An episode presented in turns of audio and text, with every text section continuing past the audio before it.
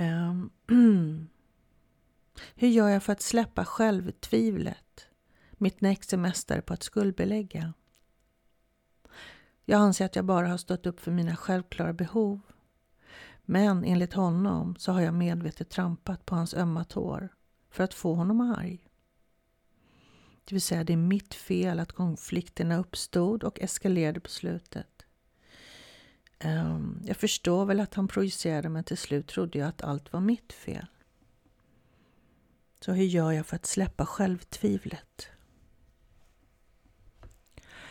Narcissister är mästare på att manipulera. Och ett sätt att eh, minska på förvirringen som de skapar. För faktum är att det de säger och det de gör är, är inte samma sak oftast.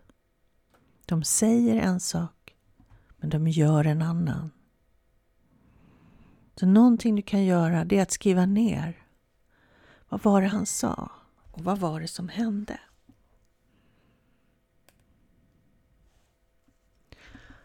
Um, och också, och det är någonting som, som är svårt när man är medberoende. När man som barn inte fick ha sina känslor, man fick inte lära sig att lita på sina känslor. Och man fick kanske inte ha sina behov. Andras behov var viktigare. Men lita på det du känner. Stanna i din känsla. Okej, okay, jag har stått upp för mig själv i den här relationen. Det känns sant för mig. Har jag gjort det för att irritera honom? För att göra honom arg? Känns det sant för mig? Nej. Okej. Okay. Har du ansvar för hans känslor och reaktioner? Det är också någonting som man som medberoende kan kämpa med. Att man har ansvar för andras känslor. Men faktum är att du har inte det. Du har ansvar för dina känslor, för dig själv. Han, eller din, din partner, har ansvar för sina känslor och för sina reaktioner.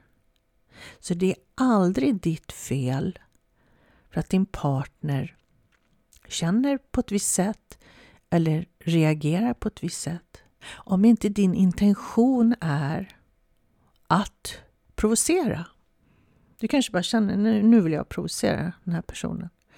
Ja, men då är det ju en sak. Då har du ju skapat det här. Men om du bara står upp för dina behov, om du bara talar om att nej, det här, det här är inte okej okay för mig.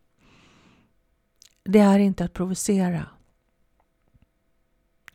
Så, så allt handlar egentligen om att släppa ansvaret för andra människor att släppa på behovet att få dem att förstå, rädda och hjälpa dem och istället lyssna till dig själv. Jag stod upp för mina behov. Ja, bråken eskalerade för att den här personen inte kunde respektera mina behov och mina gränser. Känns det sant för dig att det var så? Det är där du ska vara, hos dig själv. Vända uppmärksamheten inåt.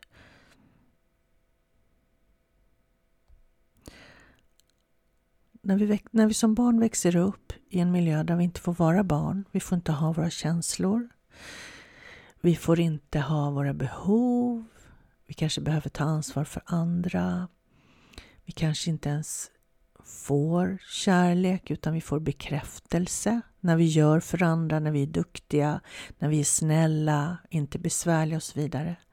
Då har vi en förvirring kring vad kärlek är och vad bekräftelse är.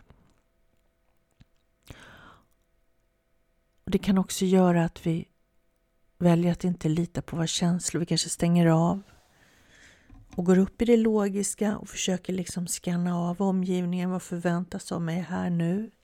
för att inte göra fel, för att inte vara fel. Och det är lätt att ha det beteendet med sig upp i vuxen ålder. Så att rikta uppmärksamheten inåt på dig själv och tillåta dig att känna allt det du känner.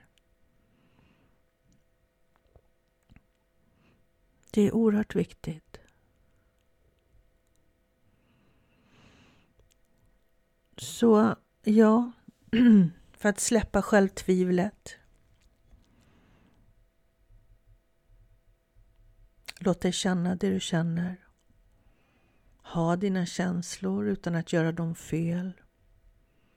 Och lita på det oavsett vad någon annan tycker eller säger. Jag menar, den personen vet ju inte hur det är för dig eller hur det var för dig.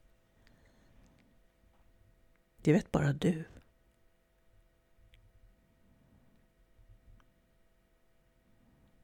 Så tillåt dig att känna det du känner. Ha dina behov. Sätta gränser. För vet du, en person som inte respekterar dina gränser, det handlar om den människan. Det handlar inte om dig. Narcissister respekterar inte gränser. Och de projicerar. Det de själva gör projicerar de på oss. Det är vårat fel. Så är du i en sån situation där du känner den här förvirringen. Är det jag som är narcissisten? Är det mitt fel? Är det jag som har skapat det här? Skriv ner. Skriv ner vad som händer eller vad som har hänt. Vad sa den här personen? Och vad gjorde den här personen? Du kommer tydligt se mönstret manipulationen, projiceringen på dig. Och först och främst behöver vi den logiska förståelsen för vad vi har varit utsatta för. För att sen kunna läka. Du skapar dig den bilden.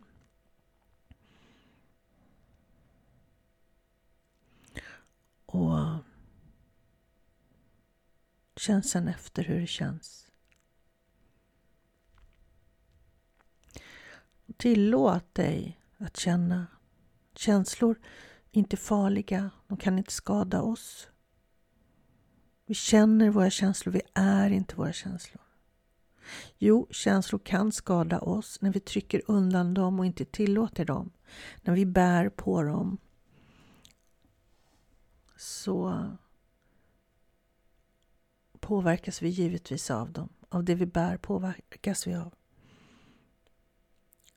Så det är hälsosamt och läkande att släppa ut känslor, inte att undvika dem.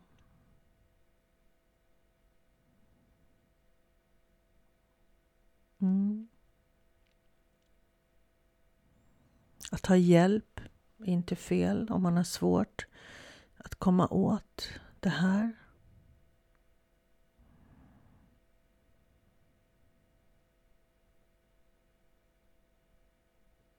Att ta hand om det inre barnet är också stärkande och läkande. Inom dig finns det en liten tjej eller kille, en liten version av du som förmodligen hade det ganska jobbigt, som kanske inte fick vara barn. Kanske inte fick ha sina känslor. Kanske inte fick uttrycka eller ha sina behov. Kanske inte fick ha gränser. Kanske inte fick vara sig själv. Kanske fick ta ansvar för andra. Anpassa sig för att känna att han eller hon duger som hon är. Det är allt det där som skapar medberoendet. Som gör att vi sen själva som vuxna lever eh, liksom utåt. Utifrån och in så att säga. Vi, vi skannar av omgivningen, vi anpassar oss. Vi är rädda för att göra fel för att vara fel. Ehm, vi tar ansvar för andra människors känslor. Um, mm. Vilket gör oss också eh, tacksamma och lätta offer för narcissister. För de tar och vi som medberoende ger. För, en, för att ändra på detta så handlar det om att lägga uppmärksamhet på dig själv. Lyssna inåt. Vad som pågår, vad som händer, vad som känns.